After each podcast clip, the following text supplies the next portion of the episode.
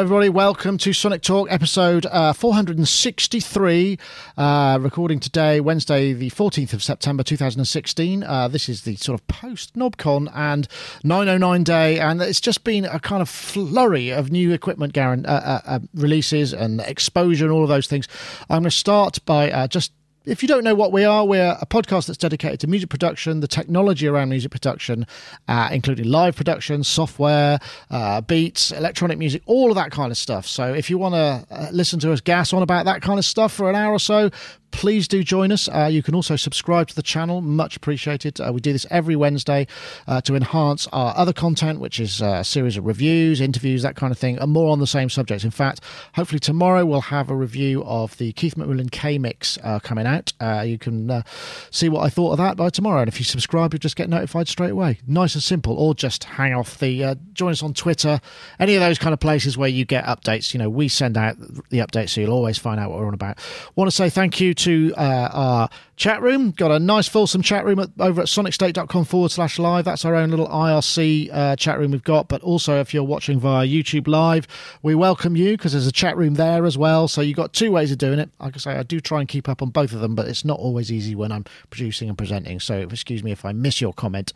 Uh, anyway, um, I also want to say thank you very much to our show sponsors, iZotope. Uh, they will be giving away a copy of their excellent VocalSynth vocal processing plugin a little bit later on. That's probably about halfway through the show. So uh, do stay tuned. Anyway, let's get on with the show. So we'll start off by saying a quick hello to Mr. Richard Hilton over there in Connecticut.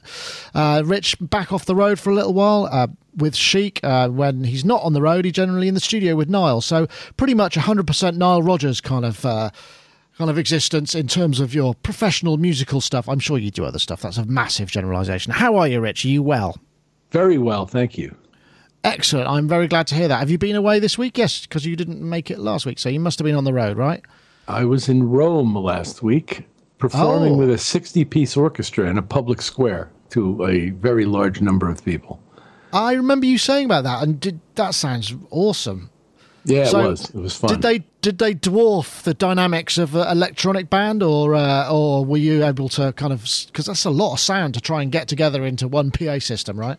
Yeah, and from the sounds of what I heard on stage and from the sounds of what I hear from the videos that have appeared, it, they did a great job.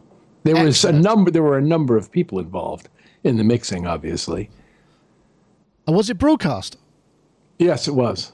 Ah, I wonder if we'll ever get to see that. That sounds like I can imagine the sound of all those strings happening on some of those Nile Rodgers tunes.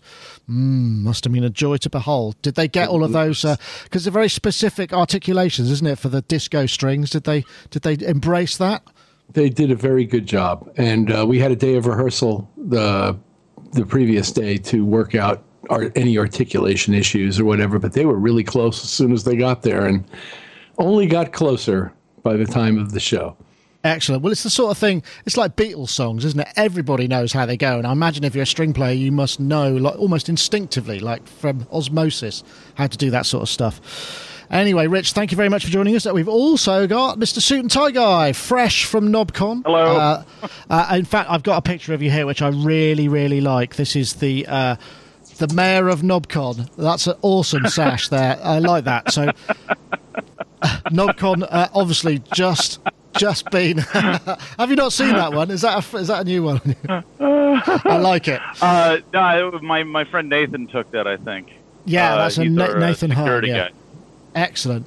So, so uh, you've been you know, basically you're just back from KnobCon. I guess it's kind of quite local to you. I don't know whether it's you know a long drive because I know you zoom about all over the place with your equipment, so it may or may not be close. Uh, well, KnobCon takes place outside of, uh, it basically in an area that we call Chicagoland, which is, uh, uh, you know, the greater Chicago area. Uh, I'm halfway in between Chicago and St. Louis, so KnobCon's only about like two and a half, two, two and a half hours away only, he says. God, that sounds like such a long time in terms of UK driving, but I guess that's the geographical uh, difference. So, uh, uh, well, I mean, we saw we ran a live blog. Uh, Katie Kilobyte was uh, running some stuff in there, uh, and hopefully we'll see some footage from that as well. I mean, how did it go? I mean, it's looked like a great success, right? Uh, it, it, I, I, I had I had an expectation of I said I hope 600 people show up, and 600 people showed up. So I'm delighted. Excellent. And um, yeah, it it was. Uh, it, there were some there were some difficulties that we had that could have basically derailed uh, the event that I didn't foresee, and uh, we have our act together well enough that it it was almost like they didn't happen. So that's great when that happens. I mean, because I mean, this is what it's your fifth year or sixth year now. Yeah, this was KnobCon year five. Okay, so uh, and you had a lot of speakers, a lot of uh, people, uh, and more importantly, well, not more importantly, just as importantly, you got some of the big guys there. Roland was showing their recently announced equipment. I mean, so a lot of focus on the place. So, did you do you fill the hotel? Is everybody staying the night there? Because that that sounds like a gas.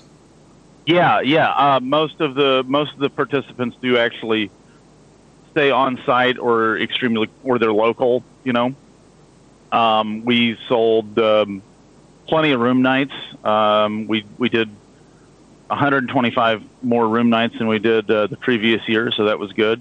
Uh, the more room nights we sell, the more the hotel likes us, the easier it is for us to negotiate for next year. Ah, right. So, I mean, that that must be uh, very rewarding because obviously, if you're going on and on, then you can kind of, when you can take over the entire venue and then you know just do your thing. That must be the. I guess that's the goal, right? And then on to bigger and better things. Yeah, well, this uh, this hotel, I, I, this is the same hotel we were at the first two years, and we were the first two years of KnobCon. We were in the very front part of the hotel in a couple of meeting rooms that weren't actually designed as meeting rooms. They were like uh, like a restaurant and a comedy club that they had, you know, that they had closed or they had, the tenant had moved out, and they just kind of turned them into meeting rooms. Um, and now those two rooms were like ancillary rooms for us, and we had half of the uh, grand ballroom in the hotel, and we had the entire downstairs. And next year, I hope to have basically the entire hotel.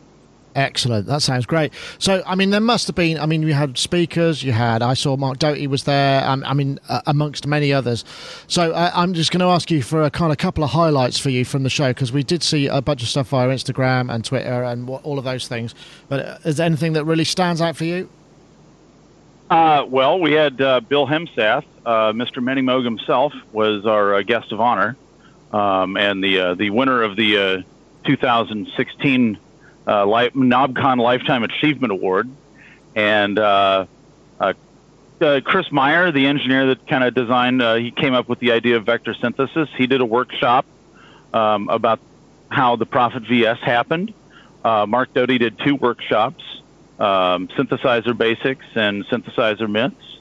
Uh, this was also the first year that we uh, offered uh, booths for people that wanted more space and and were willing to pay for it. And we even kept those really affordable. And we still have maintained uh, a table price of thirty-five dollars. So this is something that is open to everybody. Um, you would have to be very broke to not be able to afford to set up a table at KnobCon if you can get there.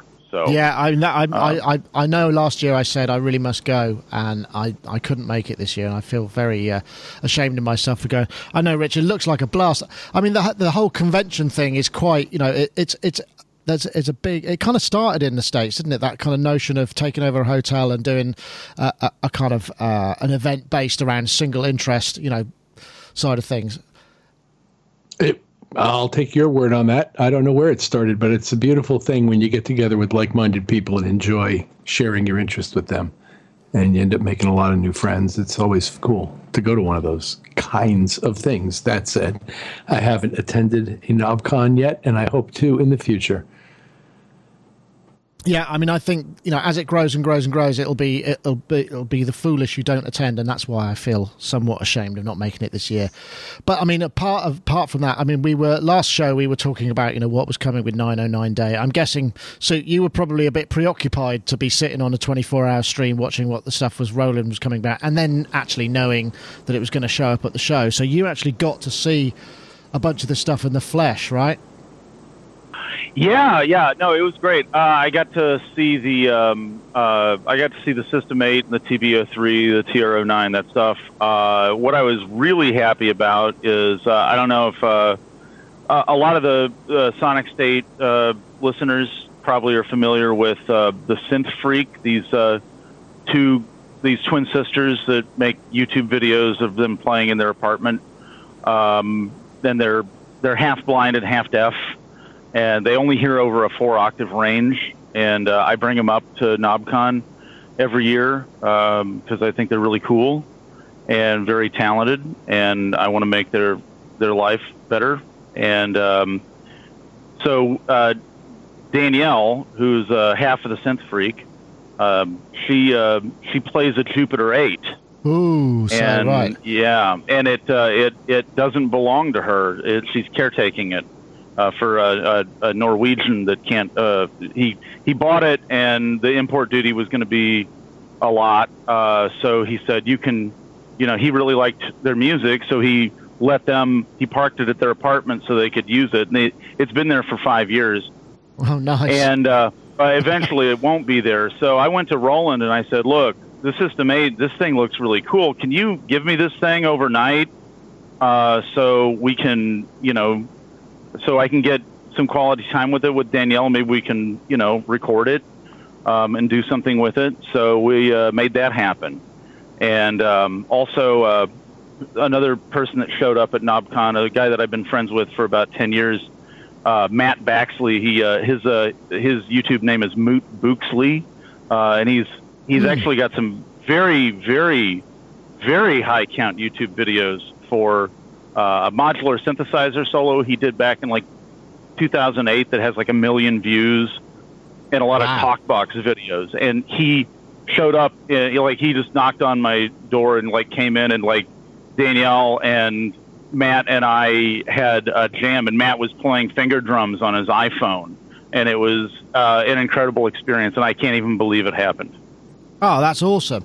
I mean, I think the thing about this is, I mean, we kind of knew it was coming. The, the leaks weren't t- totally contained, were they, Rich? I mean, this new Roland stuff, I mean, although, you know, we're, we're talking about the boutiques and the VP03, I mean, I was going to start with the System 8, obviously, because that seems to be the kind of the 8 voice, okay, virtual analog plug out synth with the, with the Jupiter 8. I mean, I had to play with it and I was pretty impressed. Have you had a chance to see any of the footage or, you know, been exposed to it? Because I know you probably, you're probably connected, right? I didn't see footage on the System 8. I did see some footage this morning from the show notes on some of the other pieces that were very interesting, but I, I didn't get much on the System 8 yet. So I'm well- interested in your impressions. I tell you what, I might uh, I might be able to give you a little bit of a preview because I did I did have a video queued up, but it actually found it a little bit. Uh, it, it wouldn't play with other systems. So let me see if I can get this to go. at the System 8, as you know, this is broke over the This is at BPM. We'll get a demo also from David Ireland, their local specialist.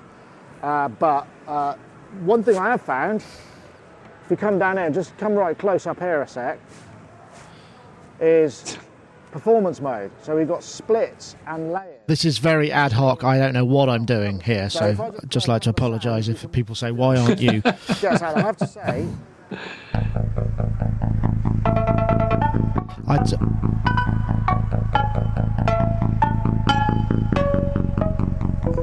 I'll tell you the one thing that I felt at the time was I was really astonished at. I, I can hear them in the bud these buds, which aren't very. beefy. There's a They're, lot they're of really end in there. Might be- got a lot of low end in that signal, which may or may not be a good thing. Better to have it than not, though. I feel. These are performances rather than memory. Let me take that out of there. I seem to have. Uh, I seem to have zoomed my screen without inadvertently. Right, let me just stop that. Well, basically, so the System 8 um, seems to have two two oscillators plus a third sub oscillator, which I think will follow the wave. And it's also got uh, you could split the thing into two four voices. It's got three plug out uh, plug outs slots. Comes with a Jupiter 8 model. Comes with a will come with a Juno s- 106 model. The one we I saw there didn't have one. I don't know if you saw one in uh, the states suit. Did, did or was yours just just the Jupiter 8 as well? Yeah, you hit the you hit the plug out two button, and it says Juno 106 coming soon. Yeah. So, uh, what were your impressions about it? Because I know you got your hands on a couple of new things. Because I know the Deep DeepMind there wa- was there as well, which I saw you incorporated into one of your performances. Yeah. But I uh, I want to talk about the I want to talk about the System 8 first, uh, since that's what I spent the most amount of time on. Uh, we had it. We like we we were playing with it for about six hours, and uh, I thought it sounded really good. It's like a Jupiter 8000 uh, updated, in my opinion. Uh, if you like the Jupiter 8000, you're going to love the System 8. Uh, this is kind of the VA I really wanted to see Roland make, and um, I I can't. I would like I would like one. Um, I'm probably going to get one. Uh, it has a couple of features that I really enjoyed, which are actually that it has a uh, it has a polyphonic step sequencer, uh, which is extremely easy to use. You uh, you hit the stage uh, that you you can do step edit where you actually like play a sequence of chords in. Right. So it, per it, step. Yeah, and but you can edit it because you can grab the step when you're in step edit mode, and then either like play a new play a, like play a different group of chords, um, or turn it into a rest or a tie. Now, what makes this really exciting for me is that the System 8 has a trigger input on the back. Okay, so a lot of my uh, music that I do live, uh, it relies on a Juno 6 that's being triggered from a trigger sequencer in my modular. Now I'm Right. I'm thumbing to my back, even though the modular is not there. I just kind of always feel like it's there. Anyway, uh, so the, the the idea of being able to use something like this, okay, but being able to interface it with my modular and like possibly use it in place of my Juno Six is extremely exciting. And um, the only problem, like one of my problems with it, I might, and I am going to talk about my problems with it, uh, is that the trigger input advanced the step sequencer, but in whatever build of the software I was using, it did not advance the arpeggiator. I would like to know Ah, okay. it is supposed to advance the arpeggiator. If it doesn't advance the arpeggiator from the trigger input, that would be a gigantic mistake on Roland's part. Uh, another thing is um, I uh, we we actually had uh, and you've seen the I think that you've seen the video of this is uh, a uh, we had the the Jupiter 8 and the System 8 actually facing one another, so we were able to you know A one do of a us bit of AP, playing- yeah. yeah, and I actually thought the filter sounded. I was I was pretty impressed. I was pretty Right. impressed. Uh, it's interesting. my- it's in, yeah. Carry on. well, I was the the the resonance. So this is my Jupiter eight. Okay, Yeah. um, and uh, this is the one that we took, and uh, it's possible that there could be a problem with mine, um, in far as this, but uh, I, I I doubt it. Is that the resonance was there was more resonance on the System Eight versus mine. right. Okay, but when we figured out how to back it down on the System 8 and then do the same and then make it sound the same, it did sound the same. So It's interesting you say that. I actually spoke with uh, uh, I forget the name. I well, I wasn't given his name, but uh, at BPM I met the uh, product manager of the whole range. He'd come over because he'd been in Berlin for the the, the Berlin part of the 909 day 24 hour thing, and I was asking, you know, how do you how do you model uh, something like this because they all sound so different. Do you have like a gold master back at, uh, at Japan, or do you have like a range of them that you average out? And he said, no, we have a gold master, then we have four or five other ones, and we compare the difference between them. But the gold master is the one that we use because they, uh, you know this, Rich, as well. I mean, you work with Duran. The, the they all sound different, basically. Don't? That's part of the problem. Everybody's kind of Jupiter has a different, slightly different character, and sometimes it's almost impossible to match them up, right? So I've heard, yes, by by people who have more than one of them. Like yeah, Nick. there aren't there aren't many, but yeah, there, there are a, a couple. So I think that that's that's I guess that's to be kind of expected. But it's interesting to see also that it's got. Uh, it seems to be. I mean, because I know Ty was really excited about this as well. I mean, he's sort of less less excited about the Behringer, more excited about the JPA. It sort of feels like the the VA part of it is is something that he's really interested in, and and there. I don't know if you've seen the spec, Rich, but it's actually really quite impressive because it's got a bunch of effects on board either, as well, and each of the effect it's basically like having two four voice systems, but you can link them together and have eight voices, or you can have different plug outs in each one. Um, the other thing that I saw that was really cool, as well as the three plug out slots, there's an SD card on the back, and the SD card will save setups, but it will also save additional plug out slots that you can bring in from the SD card without having to do that via the computer. Because uh, did you? I don't know, Rich, if you got the chance to play with the System One at all, which was actually kind of fun, but you had to hook it up to a computer to to do all of that, you know, to get to get the new plug outs in. So it made it a bit more kind of, you know, take it home or take your computer on the road. Which I, you don't want to do that between songs, right? I would imagine. In my own show, in the show we do, no, but no. but I could see doing it in certain kinds of presentations. Yeah, I'm a little behind the eight ball on the gear thing because I've been on the road like Yeah, no, I much can understand. year, and I haven't touched a lot of this stuff. So I'm, but I'm keenly interested. Cool. Well, uh, well, hopefully we'll be able to inform you more because, uh, I, like I say, I saw it. So, so, uh, Sue, did you? Did, so do you think the kind of basics are fairly similar? The oscillators, that sort of thing. They got. I mean, the model on the JU8 that I I I, I checked was was pretty good. I mean, it was missing some of the highs and lows, but these have got 96k audio, haven't they? Which I think the boutiques did they only go to 48, or was I wrong about that? I may be wrong. Yeah, I, I, I believe that the boutiques are lower resolution, but uh, that's uh, I, I have no proof of that or or. I think source. maybe the first, the one thing I did find is uh, they they they've built a new custom chip. So the DSP chip inside the System 8 is a higher resolution, so they can do is 24-bit 96 as standard, and it goes via AIRA-Link into you know at the moment the MX1. But with all of these things coming along that you can feed the audio out via USB, I'm guessing there must be room for another you know set of mixer products or whatever. Um, anything? th- I was dis- I was surprised to only see one LFO though. Did you get a chance to check out these LFO modes where they're supposed to be a virtual second LFO?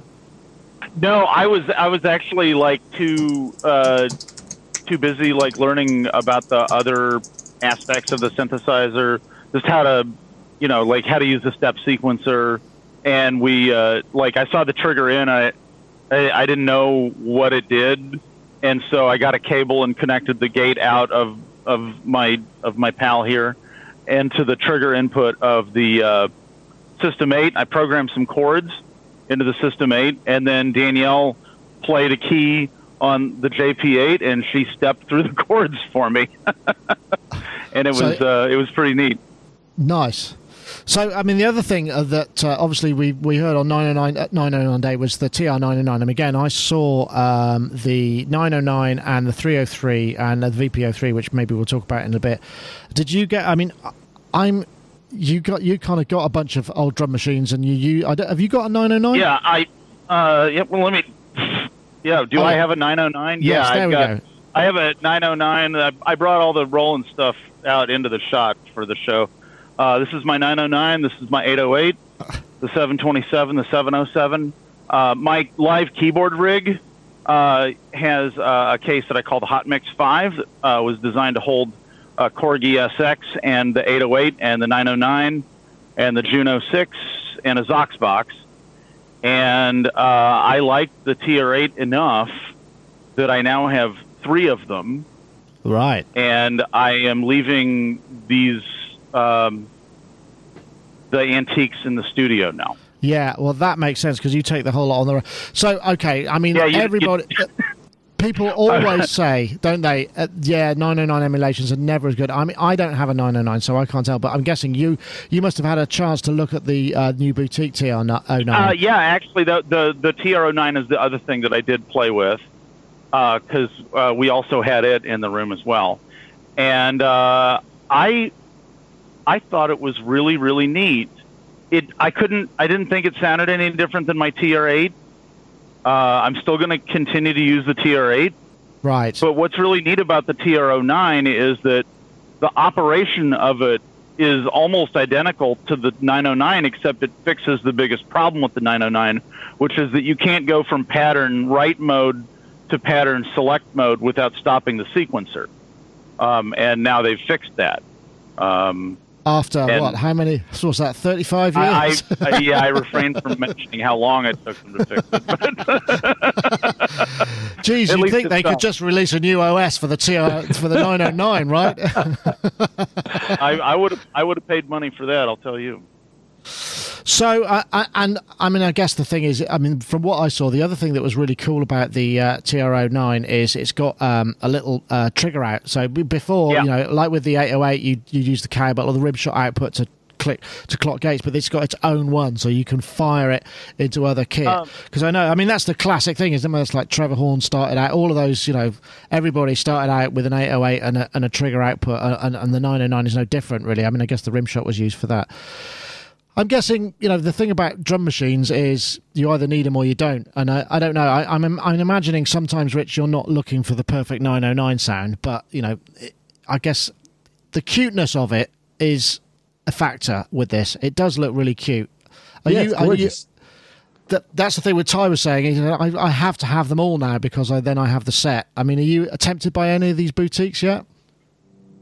Um, I might be. I might be. I'm even more tempted by some of that new product that they were showing. Uh, but but the boutiques looked really cool, and I really liked the way they sounded in the demo video. And boy, that guy gives good demo. Uh, was that the, one? Was that David Ireland? That guy? The Or guy he did the whole singing demo into the uh, vocoder. You complimented Oh him. Oh yes, that's right. That's right. Uh, because he was, yeah, he On the chat.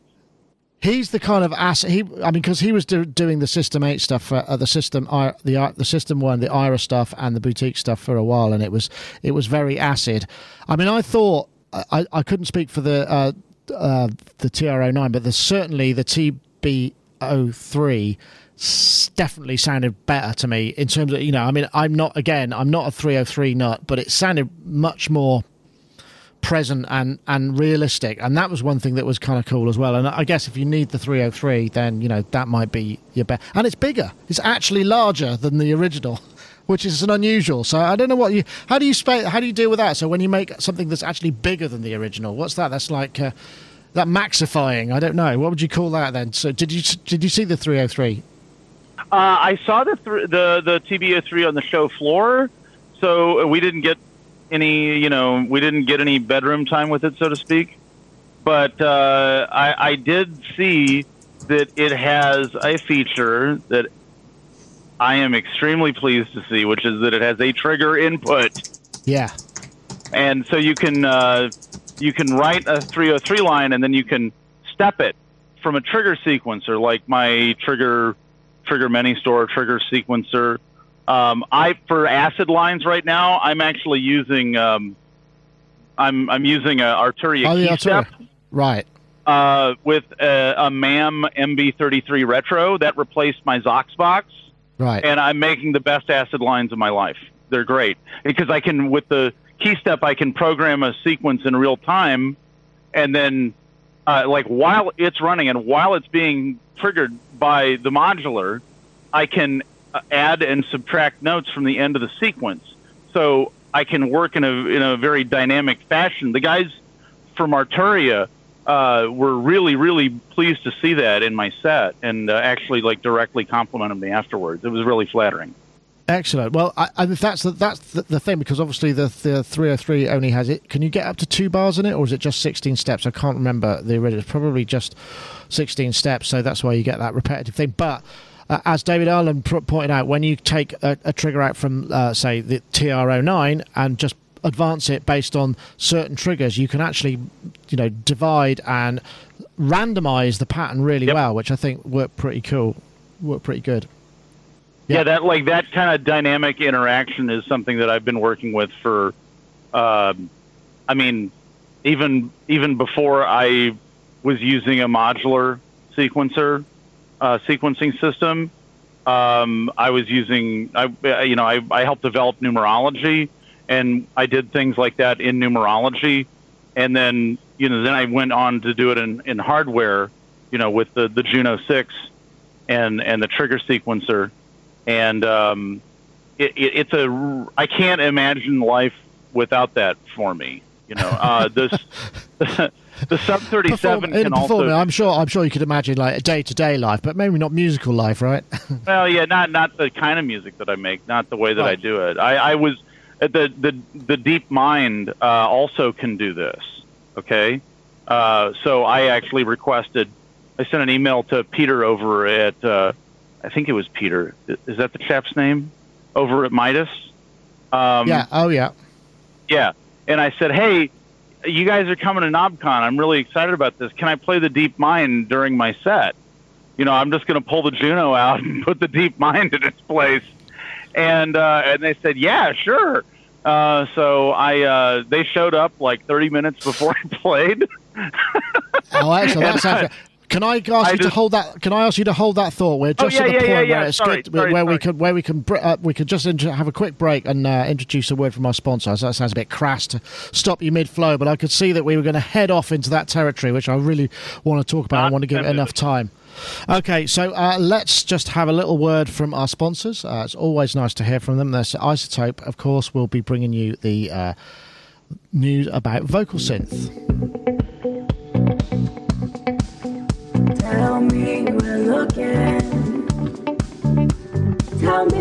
Multiple processing modules. The iZotope's vocal synth offers you uh, five part harmonization, uh, sub octaves, unisons, all that kind of stuff. Very intelligent. Classic vocoder as well.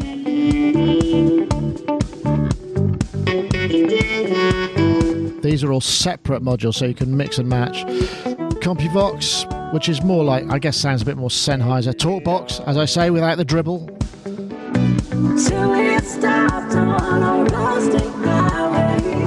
All come together in one unit. You can always download this. You can get a free uh, demo, uh, which works, I think is a time limit demo, but go to izotope.com forward slash vocal synth to check it out.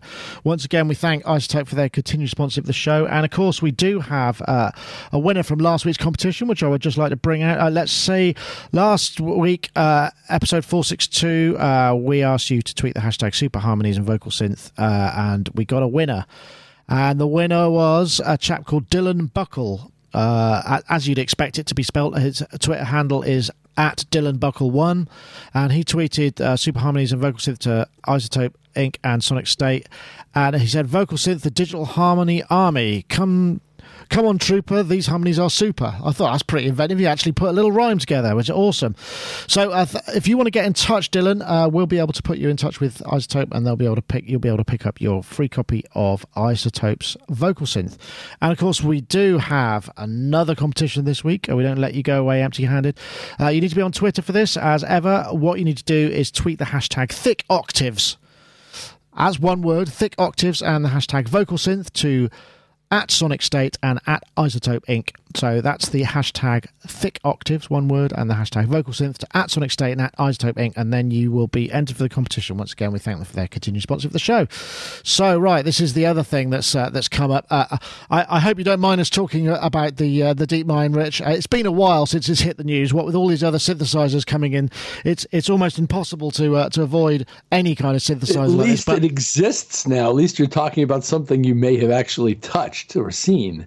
Well, I have a confession to make there because I have actually touched and seen it for quite some time because I've had a prototype here uh, for a little bit, but I'm still waiting for the full thing to come along so that they don't want. I don't really want to review it without the final firmware and hardware, and they, they prefer not as well because I think they're still working on some of those things. But as we know, uh, Soup was starting to talk about the fact that he was uh, he was playing there, uh, and you got the chance to, uh, to. Well, I'm guessing that was a pretty nervous moment when you go right. Yeah, I'll replace this element, this this existing element in my live setup with something I've never seen before.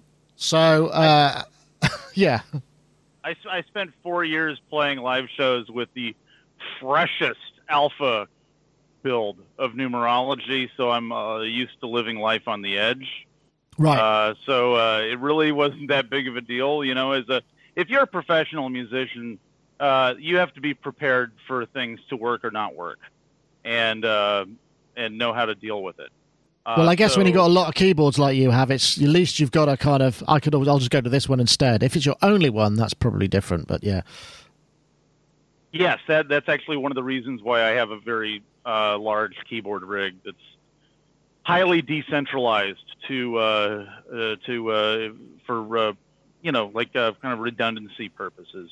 okay. Um, it, it's a it's, a, it's I- an insurance against the inevitable failure of equipment. so, Ah, Ri- but anyway, th th um, I'm sorry. Go ahead.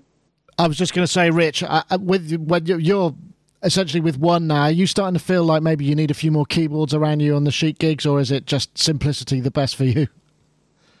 Um, I it's I'm not like staunch about any of it, but I'm quite comfortable doing the show we do now on two keyboards. Right. Oh yeah, because you have one on top as well, don't you? I forgot Yeah, um, it's got- pretty well choreographed across the two keyboards. Yeah, I couldn't doing it with one would be really hard, but uh, so- doing it with two is cool. So yeah, so so they both have to work, I guess. But yeah, But for example, if I needed to do any actual live synthesis, these romplers I play are not well suited to that, and so there would need to be a third keyboard for me to do that on if it ever came to that. Oh, that, you never know. Right. I like the idea. I like the idea of Rich making filter mouth at the uh, uh, uh, on the on a televised Chic gig. okay. Well, I, I will. There is a vocoder break in our show now, but it's handled by the other keyboard player very well, by the way. ah, well, we should maybe we should mention the VP03 For, at some point. for but- which for which he's using a JDXI these days. oh, really? Yes. Ah, We've just switched over to the JDXI for this f- purpose because it's so small and so versatile and does a pretty darn good vocoder as well. So, and you can put sort of patterns together back in the hotel room if you don't. That was, I must admit, the review that I really enjoyed. It was really good fun. I mean, limited, but you know, a great fun thing. Anyway, sorry, I'm veering off. So, so Sue, you get so you get your hands on the DeepMind 12 and meet the engineers. I mean, how did you find it? Because I mean, in the hands of you know someone who knows about synthesis, we're always interested to hear an opinion on that. Well, uh, they set it down and I plugged it in, and I, you know, they knew that I was going to use it with the the, you know, I told I told Peter over email that I, I was going to use it with uh, my trigger sequencer, and I asked him if that function was working on it, like the the arpeggiator Oh, yeah. being stepped by the Right. by a trigger Gotcha. sequencer, and um, I found, uh, you know, I just went to the ARP edit page and I found where you could, you know, or it might have been in global or something, whatever. I, I, I, it only took me a couple minutes to find the parameter to edit, uh, but I was unprepared for the fact that it could support both V-trig and S-trig, and I accidentally selected S-trig because it's there's a plus, there's like a plus sign or a or a minus sign in between. Um, it's like ARP say- you know some and anyway it, it, when you if anybody gets a DeepMind they'll they'll see this parameter. And i was i was too stressed out and i accidentally selected the one with the minus not i thought it was a dash. I didn't realize i was Ah, so like, you got your you got your negative, pola- negative you got- trigger. so you got your polarity wrong. yeah so what wound up happening is that when i when i actually did bring the arpeggiator into the mix it was out of sync and i i i just said like oh that part doesn't work i'll just not use this um, Ah. but i did use it for the first 15 minutes for some uh, for some un- polyunison textures where i I- was having it just kind of make a, a, a K, a really uh, thick atonal Right. uh, chord, and then slowly over the course of the first ten minutes of my set, I think I, I, I kept on bringing it down uh, closer to uh, to tonality, and So what did you- what really did- what really did- cool. So did you get any chance outside of that to kind of play with it and, and meet the guys? I mean, I'm just curious on your thoughts of perhaps any of the other because obviously, big news, different, uh, you know, a new category really for a, a big manufacturer. Same as you know, as with uh, Roland and their DJ 808, which we might talk about. Yeah, the, well, first of all, I was, I, the the two guys that came over from Midas, they were very very nice to me. Uh, they, I was I was extremely delighted that they came. Uh, I as if if you remember from NAMM, uh, Behringer didn't uh, actually have any gear at NAMM. Uh, they just no, had no, a that's big right. Meter, had a a giant. It was a- like a skyscraper, wasn't it? Yeah. Yeah, it was just a big wooden box with a bunch of guys with clipboards. So I can now say that Behringer sent more gear to KnobCon than they did to NAMM this year. So, Woo. Excellent. but uh, uh, they, I did get to spend about 30 minutes uh, programming uh, a, a pad for them downstairs. You know, I was like, I spent 30 minutes with it on Sunday afternoon when I was doing my walk downstairs. I actually, I was so busy at KnobCon Yeah, that I can- didn't even see the second exhibit hall until Sunday. And Yeah. like a third of the people had already left. And I got to figure out how do I how I do something about that because it's kind of rude when people do that. So, uh, Delegation. huh? Delegation. Yeah. So, um, so I, um, I was, pre- yeah, I, I spent some time with the DeepMind on headphones and going through, you know, the different uh, menus and parameters and whatnot. And I thought it sounded really good. I, I was, it's another thing that I really want to get my hands on. You know, Yeah. I don't know what I'm going to use in place of the Juno because I would, the Juno is like my next antique that I need to you know, get a replacement for and Right. leave at home. Um, and then, uh, yeah, after that, the, only, the oldest thing in my rig is going to be an uh, Eventide H3000. Oh, Uh, wow. So it's like a kind of it's a long term replacement program that you're working on. It's Yeah. a five year plan.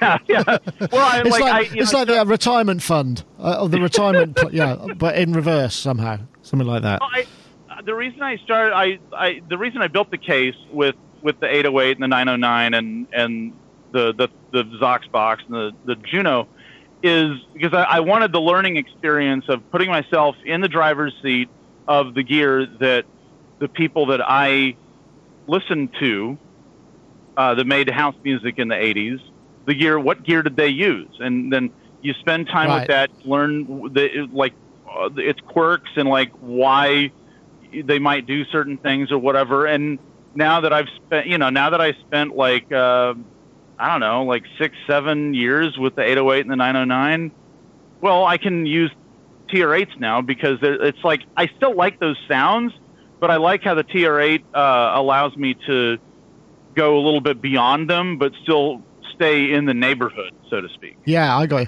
Which is actually a perfect time to play this. Uh, which I think if we've got, uh, uh, there should be a video on this. Maybe there isn't. Oh, that's annoying. None of my videos are playing. Hey Nick. Ah, here we go. Hey Nick.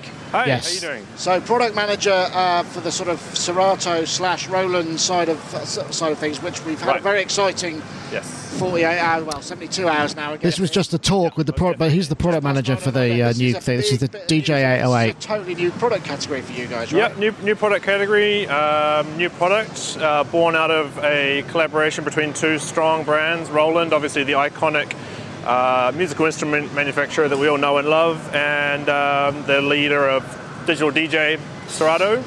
You got the message in there. Nice. Very, very well done there, I uh, thought. Brand new product, the DJ 808. I, I'm not going to get all the demo stuff because Yeah. I mean we know basically, you know, the sum of the parts is what makes this very interesting. Yeah, isn't it? right. Because uh, uh, we've got essentially some of the guts of a TR8 Right? Yeah. uh, AIRA drum machine, right? Well, it has it has some of the guts, and then it extends upon that. So it has the TRS sequencer, so you get all of the uh, the bass drum, snare drum, closed hat, open hat, and you can select either 909, 808. Right, I'm not going to play all this, but when I was talking this, because basically they've, you know, as with many uh, hardware manufacturers, they team up with one of the DJ side of things, and they've done it with Serato, and this is their first foray into it, and they've really gone for a big kind of bold statement. You know, it's a massive, great thing. It's quite weighty. It's quite expensive. It's a flagship product, but the thing that I thought was really cool, I don't know if you agree, Rich, the fact that it's got this sort of MX1 capability. You can plug host USB stuff in from the AIRA range, AIRA-Link, so you can bring those in. It'll it'll clock from incoming stems, which could either be you know records or what we loosely call records, or your own stuff. And that's the thing that I thought was pretty interesting. It's kind of kind of quite a crazy. It's starting to be like that could be the hub of a production, uh, a production rig, right? or a live performance rig. It really does incorporating the analysis portion, the beat analysis into the connectivity aspects is really fascinating. And the fact that it's got a drum machine on board that you can use either as a step sequence drum machine a la the Roland Measure or with pads where you play in a la post LinnDrum behavior. Um, it, and have all of that occurring in sync through this device next to that crazy mixer they released last year, which also gets clocked. I mean, they really uh, created categories of products that didn't exist before, and it's really good that there are companies still around who can do that, regardless of the fact that they're huge corporations in this case. But um, this is exciting to me. This kind of R and D, and uh, you know, the more I see musicians kicking their instruments to the closet and going out and doing DJ gigs, the more possibility there is that these things are going to be used in some really cool ways. Yeah, I mean, I, when I was speaking to him, we didn't get the demo, but I was talking to him about the clocking is super fast. So I think uh, if you, uh, I watched a couple of the kind of presentation things from 909 Day, and the beat. I mean, obviously he was just doing fairly standard kind of tem- fixed tempo kind of uh, uh, dance music tracks, but bringing the the, the TR8 uh, sequencing drum machine in, and it was absolutely rock solid. I mean, I suit you use that. I mean, this is something that could be kind of pretty cool. I mean, if you were obviously, I'm, I'm guessing you're probably not playing out stems in your live setup, but you can kind of see where. No, I I thought I'd, but you can see where this could actually lead to. I mean, it's not really just for DJs anymore. Apart from this, has got a couple of platters on it. I'm sure you could find another Nope. use for them, right? But it's a music creation platform. Yeah. I'm sorry, I've Yeah. interrupted you. No, no, you're right. You're no, you're absolutely right, Rich. I mean, that's the thing that's interesting for to me. Did you? Uh, You- did, did they have this there? you- no, they did not have it there. Did you? Did did they have it there? Did they have the DJ 800, the 808 there? It, okay, I didn't see it. Um, I didn't see it. Uh, I I didn't even see it until your video actually, and I'm curious what uh, what aspect of this is hardware and what aspect of this requires a computer. Ah, right. Okay. I believe um, the the TR8 sounds and uh, the drum machine side of it, and I guess the sequencer side because it's got MIDI out as well. You could drive external MIDI gear. Will stand alone, so it will work from an internal clock. The uh, I think the VT. There's also a VT vocal processor class processor in there. So when you plug a mic in, uh, this again requires so you can take the key from the incoming, you know, Serato link, and all of the harmonization and stuff will kind of follow that. So it'll be kind of you know in sync. Uh, I believe uh, the sampler stuff all needs the Serato component to work because that's triggering either sections of mixes or individual samples. And the other thing that was interesting, which is a shame that it doesn't necessarily have on it, is the uh, oh yeah, sorry, the MX mix. So if you're plugging in AIRA stuff like a TR09 or you know other AIRA-Link things, maybe even a System 8, I'm not sure. You don't need the computer for that. That will just come in and it will turn up in a couple of the channels. So you've got that aspect. It's the the interaction with the Serato software, which I'm guessing is the bunch of the control surface stuff, the uh, the the sampling sequence side of things. Because the other thing he said was that was quite cool is you can have eight sample slots and they could be one shots or they could actually be loops. So you could be running eight loops effectively in real time from that sequencer as well. But I think that needs to happen with the link uh, between the computer, so it's not as standalone as you know a- a- as perhaps you might like, but it's designed to work in tandem. Does that make sense? Yeah, yeah, it does make sense. How many channels does the drum? Uh, how many track? How many drum tracks does it have? Like, Uh, I think the whatever the same as the TR8. I think it's got six plus eight sample slots. Is that right? I don't know, Rich. You you He talked about something going from six to eight, and I think that was the sample slots. yeah, I think that um, was a sample slot. It seemed to me like you could operate it like a normal drum machine where each Yeah. virtual pad contains one sound under it yes. that you're then triggering, much like a traditional drum machine w- Yeah, would. that as long as it's one of the the TR the AIRA voices built in. But I, I guess if you it also have a trigger output? I'm trying to remember. It, it's got no. It had a MIDI output, so the oh, All right. clock it'll send clock over MIDI, and it have. But I guess the thing is, if you were really living living the life, you could put decks in there. And try and, and and beat sync. You know, if you really wanted to go live, you could actually sync the drum machine to the decks via uh, the, the the the tap tempo on board, and may, there may be ways for it to, to, to take a pulse from the input. I, I am completely off grid there, and I wouldn't say it, but you could run it if you ran a phono into it. Then you could have an actual turntable and then run the drum machine along with that. It might not be quite so absolutely locked on. I don't know, but it's still kind of interesting. no, you're probably better off just sampling the bit you want to use in real time. If it works as effectively as, say, Ableton Live would in something like that, then if you could sample, you know, four bars of that, trim it in real time, and then have it, th- then it would perform its normal analysis anyway on the digital file. Yeah. Trying to analyze, analyze analog audio on the way in and synchronize all that digital stuff to it, I, I'd be pretty surprised if it did that. Yeah, and well, it doesn't sample standalone, which is that would be a cool thing. But you know, this is flagship. There may be all sorts of other Right. derivations of this, right, coming along. Right, and there's no paradigm for this. You know, they're they're inventing this thing. So, uh, and it reminds us a little bit of certain other devices that we're starting to see proliferate. You know, some of the Native Instruments hardware. Which brings me to the other most interesting piece of hardware I saw, which is the new Maschine controller. Yeah, that's. I, have just seen that. Um, I don't. Let me see if I've got the video for that. Let me just check. Yeah, here we go. This is the promo that came out. Uh, Look at this I think it was a couple of days ago. With all these real-time ribbons. Great for uh, It's got a kind of push stroke circuit vibe to it. A little bit.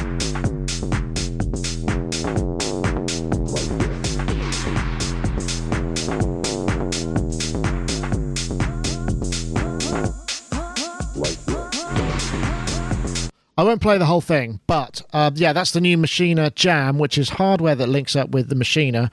Again, it's controller, it's not, ho- and it's got that kind of grid type of vibe, and it uses some of the same um paradigms with the, the- using a section of the grid for uh, voicing and a section for, for, for sequencing, that side of it. It's got a lot of stuff going on there, and, I, and I'm guessing if you're in that world, this is another great vibe. So, what was it that caught your caught your um, eye then, Rich? Eight real-time ribbon controllers that are assignable to any number of different things in real time is what caught my eye. I mean, yes, it does look uh, a little bit. It reminds us of Ableton's push. It seems to stand on the shoulders of something of what they've done and extend itself into some other areas as well that relate to their Maschine environment. But um, being able to use those eight ribbon controllers to control things in real time like that is really cool to me. And uh, the demos, of course, contained the usual heavy resonant filtering tricks and stuff like that. But in general, it looks like a, another really interesting piece of hardware that, in some level, is a little bit groundbreaking, um, kind of like the Roland in that regard, the Roland Serato product. Uh huh. I guess the thing about is the thing about ribbon controllers. I don't know uh, whether you DJ or whether you use any software side of- that side of things like Maschine and that kind of stuff. Or I'm guessing you're probably primarily hardware, right? Uh, well, it's not. It's not a matter of what I'm promoting. It's just that I, I don't really use any soft synth anymore at all, except for maybe what's in Digital Performer. Right. And uh, so I'm. I'm a. I'm. I'm. I'm. I'm. I'm sorry. I. I. I don't. I'm not going to have. I, I. I. It looks great. You know, like uh, I don't really know anything about Maschine. I'm sorry. No, I, I must Uh, admit, I, I must admit, I'm I'm I'm exactly the same. Uh, So Oh, it's I, I- cool. yeah, you It's use cool. it. Do you do you use it, Rich? I have used it. I'm not Right. like as fluent on guy. it as the people who are really fluent on it, but I dig it and I see where, where, how, and why it works. Uh, I'm more familiar with the original version, and I understand mostly through Gaz's uh, enthusiasm how much better it's gotten since then. But uh, it's an incredibly cool uh, sequencing environment on its own. That's hardware driven. It's a standalone thing. I, I should uh, a few facts and figures about Maschine Jam. It looks like it's going to be about three nine nine US dollars, so maybe a bit less than UK pounds.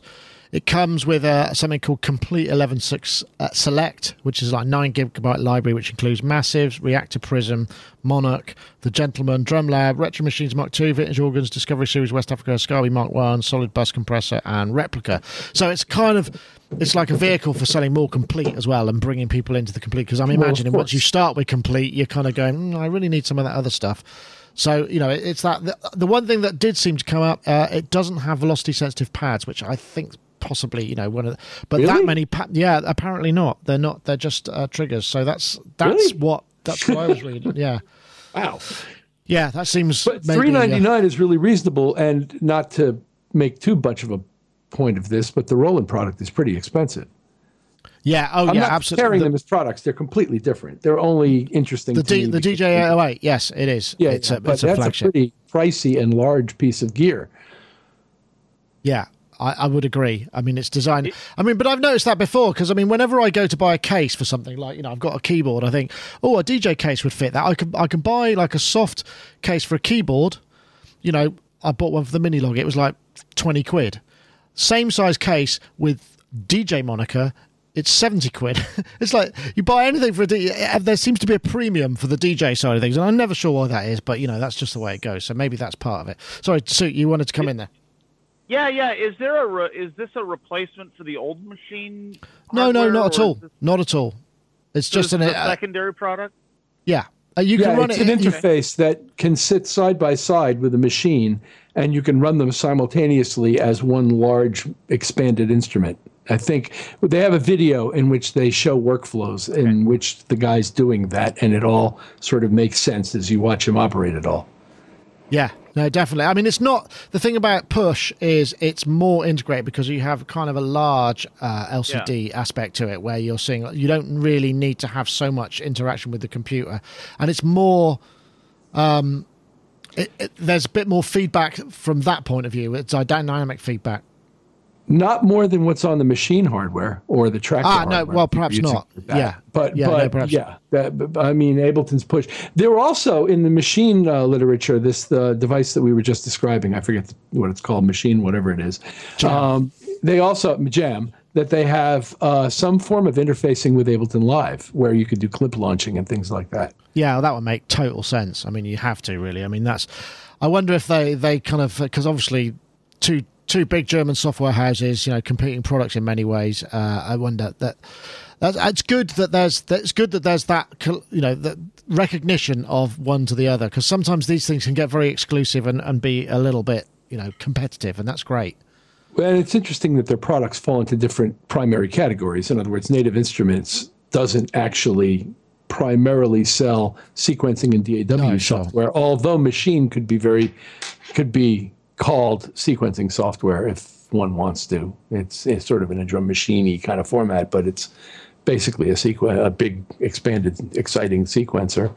But Ableton is a whole other planet, and then that crosses over towards Bitwig and you know Yeah, no, absolutely, absolutely. Well, um, if you're interested in that, obviously go and check it out. Uh, Three nine nine. I'm guessing that there's Native's been doing a great job. There's a whole bunch of videos on it. If you're interested in exploring that kind of world, and it does, it kind of, it, it feels, it, it's, it, it's got a slight vibe of circuit, a slight vibe of push, but it's also got a lot more of its own thing going on, including all those controllers. So um, we're heading a little bit close to where we would probably uh, call it a day. I just wondered um, what you. Th- I, I don't know, Sue, whether you're a, a, Mac user or whether you're kind of whether you get stuck in all of that kind of. I guess if you're not using a lot of software, so if you're using DAWs, are you running that on? If you're running on uh, Performer, you must be on a Mac, right? I'm guessing. Yes, I am a Mac user. Well, you may be uh, pleased to know, uh, or not, uh, that uh, there's a new uh, OS coming out, which I think what they what are they calling it? They're calling it uh, Sierra. Sierra, Mac, Mac OS Sierra. OS Sierra. There's not an X to be found. Not no X's, yeah. So are, there's a different naming convention, and obviously um, Peter Kirn's written a, a great article on this actually, which is uh, the news is that there's been a lot of problems with El Capitan, which is 10.10.11, uh, 10 and above, wasn't it? Which uh, some, I- for some people, That seems really unfair to me. They Right. found a niche of people, tiny little niche of people who use one particular hardware product that didn't work straight out of the box with an operating system that it didn't claim to be compatible with. And this whole thing is built on that. Well, is it? I mean, I thought that there was uh, some native Yes, it instrument uh, is. I read the article. as well. I read Right. I read up on this when I saw this guy's article because I was like, really? I test. I've been using Sierra for a while now, and I had used El Capitan before most people had, and and I've been running DAW software and all of this stuff, and I'm not really suffering. Right. Okay.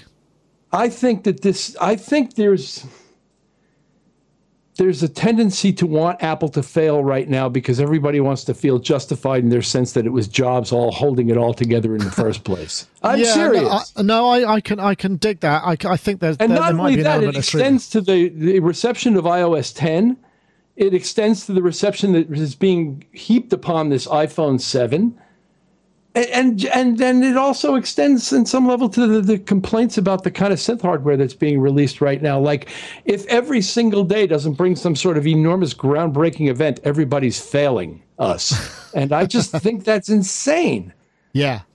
What do they call it? What's the what's the curve when when you get um it's uh, the law basically when you just get the the, the, the the speed of change gets so fast that it just becomes almost Moore's impossible. law says Moore's that law. Uh, the cost and the size will inversely, you know, one will double while the other one halves over the course of some short period of time. But in this case, I don't know. I read up on this El Capitan thing, and like I said, I could find an early thread, a thread of early adopters who tried to make it work with a piece of hardware that wasn't specified to work with that operating system. Now it took them a while to catch up to making that piece of hardware work with the operating system, and I'm sympathetic to those people who were in that, you know, those 50 people who were in that boat. But um, the whole thing then gets built up into this, you know, enormous, you know, whoa, Apple Capitan's obviously a crap operating system then. Well, no, it's not. And I neither is confess- Sierra going to be. Trust me. I'm, su- I'm sure you're right. I'm sure you're right. I mean, I think that there's this sort of sense. I don't know if you're. There's a sense that um, what tends to happen is, you know, creative types, st- people who are into creativity find an OS and they think this is for us, and then they kind of resist what they perceive as the corporatization of it and the, the fact that it's then becoming kind of dumbed down in their way, you know. So they're looking for I don't know. I don't what what OS system are you using, Suit? Let's uh, let's start with that. Have you have you got El that's why I was- Capitan? So I was smiling earlier. I, I can't wait to tell you guys what software I'm using. Okay, so my main work computer is a 2006 Mac Pro Okay. with 10.6.8 because I'm still using Adobe uh, Adobe Creative Suite 2 uh, in Rosetta. Okay, Nice. um, and uh, uh, my laptop is 10.8, and I refuse to update it, which means that I had to have Enrique from Novation update my circuit at KnobCon because their updater doesn't work unless you have 10.10 or 10.11, and I didn't want to download six gigabytes of OS just so I could update my circuit. yeah. And um, you know, so like this is this is one of the reasons why I use hardware and why I'm scared of things like Maschine that are kind of hardware but also need software to work. Is that you know, I, Apple is this company that basically they they have they have a severe mission creep problem where they have a good idea and they start working towards this good idea, then they hit perfection and they can just stop and then they keep going and i i i, I can't I, I i can't i cannot deal with um i don't know whatever i don't know That's- how i'm going to continue Uh, to that is, I, it's interesting you say that. Actually, the Mac that this is coming through is a running 10.6.8, and it's a 2009 Mac Pro. But you know that's beside the beside the point. There's nothing wrong with planting a flag at a certain point in technology and saying, This is where I want to stop. I'm quite happy here and I'll work like this for the rest of my days. There's absolutely nothing wrong with that. But if you're in the business of selling stuff, you got to make new stuff to stuff to sell every Yeah. year, or you're going out of business and you won't be you'll be selling donuts. So none of this is hard to understand, and it wasn't invented with the synthesizer business. Look at the razor business for crying out loud. Look at Oh, almost the any business. electric They're all bulbs, making new yeah. stuff every year, even though the last one worked fine. Yeah, Right? Am I it's right? sort. Yeah, you're right. It's sort of there- there's that famous story, isn't it, about the guys who made uh, light bulbs in Germany in the 1920s, and then they their light bulbs lasted like years, and then they realised that this was really dumb because everybody had a light bulb, and the only time it would break is if someone actually had an accident and broke it. So they decided to start making them, and this is well documented. They decided they got together with all the other manu- manufacturers of light bulbs. They got together and they said, "Hey, you know what? We need to make our light bulbs more crappy so that their life cycle is shorter, so we can keep selling them." And that's you know that's the sort of beginnings of that whole planned obsolescence, which I think is different in software. But you're right to an extent. I mean, it has to be planned in because you know people want, and it's not just about selling more stuff. It's about you know, as technology It's not, increases huh? and we get well, well, yeah, it is, but it's it's also about the the the in the increase in miniaturization, which requires different chipsets and blah blah. blah. I mean, I guess if you built everything so it was backwards compatible the whole time, and we've we've discussed that in the past, where you just end up with this huge legacy of kind of like this bit has to go here, this little branch, because otherwise, if the the person who's still using OS seven needs to be able to kind of do the doodad with the, you know, and you end up with you know a mess too. Sometimes you got Well, you get into what- backward compatibility issues, but like I said, it's the nature of any kind of business, and certainly any kind of software-driven business, that if you don't keep putting out new products, you're going to be gone next year. yeah. Well, It's very true. simple. Your family, you and your wife and kids will not be eating based on the income from that company pretty soon. It's just the way it works. Yeah. I, mean, suppose- for people who are into it for the longevity, if you're Dave Smith and you're into it for the love of doing it and you build them 50 at a time or whatever, that's fine. I mean, I'm not advocating for this. It's just my observation that none of this is either surprising or weird or unique to this business. No, I would agree with that. And I- I think the thing is, is there come, I think there's the, this represents one of those kind of things where you end up with the the, the uh, creative world up against the business world, and there's this sort of uncomfortable friction between the two, and sometimes you see that. I guess people who are creative like to think of themselves as individuals and not actually having to toe the line. And, And when has there to. ever been a more productive time for creative people to be in a hardware marketplace than in the age of Eurorack and modular? That's very true. Very true. Right. Uh, I'm not sure where I can take this after that, but I, I think your point's completely valid. But yeah, and also, uh, Sue, I mean, start staying in a place of time, software wise, and just keeping the system going is fine. But there, come, there Well- often comes a point where it's like, I really want to use this, but I can't because I need that. And then that's when it starts to change and you have to increment. I guess my question is like, what has been the significant? What is it well, like? What has been a significant uh, uh, development in computers since like the mid 2000s?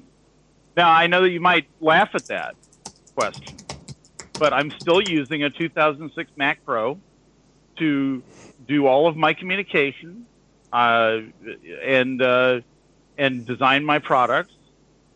And uh, you know, all I see is hard drives getting bigger, so you know the NSA can record more of our phone calls.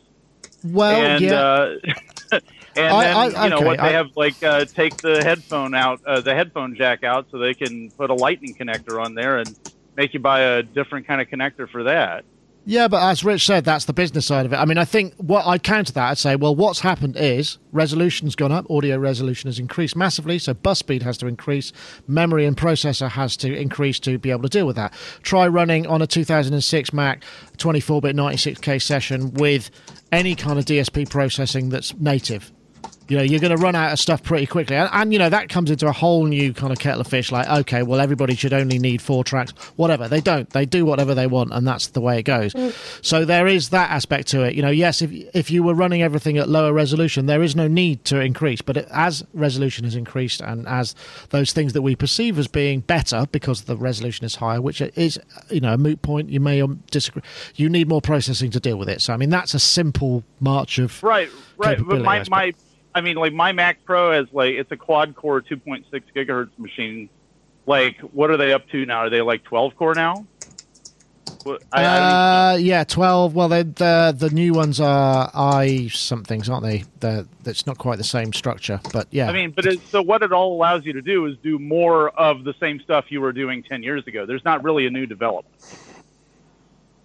more capability, right, and Yeah. faster, less kind of waiting for things, and you know, which is yeah, that's another issue. But you know, hey, we no longer have to wait for the two-inch tape to rewind to go back to the beginning and listen to that pattern anymore. So you know. That's not so much of an issue. Well, before we descend into a kind of uh, horse and cart kind of, uh, it was much better in the old days kind of thing. I, I could just, I I think perhaps it's a time to wrap things up. It's five past five. We've been uh, talking for a while. So I want to say thank you very much to everybody for joining us. I want to say thank you to the chat room. Awesome. Oh, no, that's not the button I wanted to press. And uh, now this is going to happen. So hopefully it'll come back. There we go. No, that, that- oh, that, oh.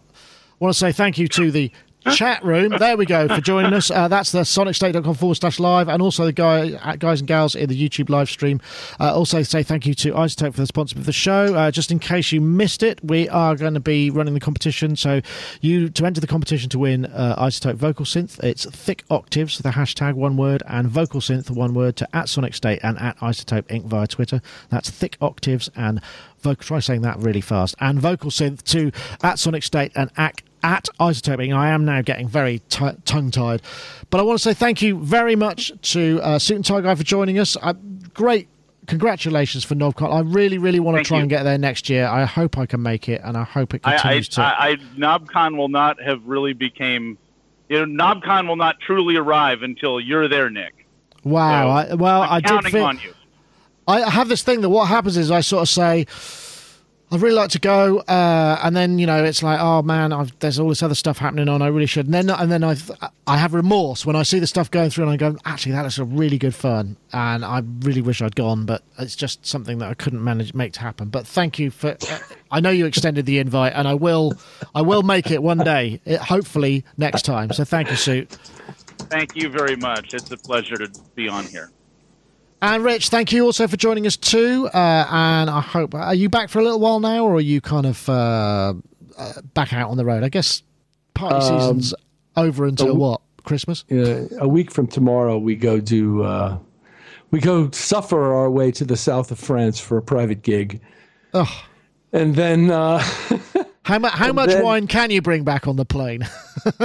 I, well, actually, yeah, Not much. interesting thought, but uh, no, and the bags get really heavy. But uh, that, and then there's a festival locally here in the New York area. The Fo- this year's uh, version of the Fold Festival is the 8th of October, outside in New York. Do you go to Japan as well in the autumn, in the fall? We often do, but this year we're not. And uh, after the Fold Festival, um, it's going to be a little quiet gig wise for a while, but that's good because I've got some things I need to take care of here. Well, Rich, thank you very much for joining us. Uh, been a pleasure having you. And again, thanks, Suit, uh, for joining us too. That's it for this week. We'll say thank you very much. Uh, that was Sonic Talk uh, episode uh, ooh, 463, uh, recorded today, 14th of September. Uh, we'll see you next time. Don't forget to subscribe.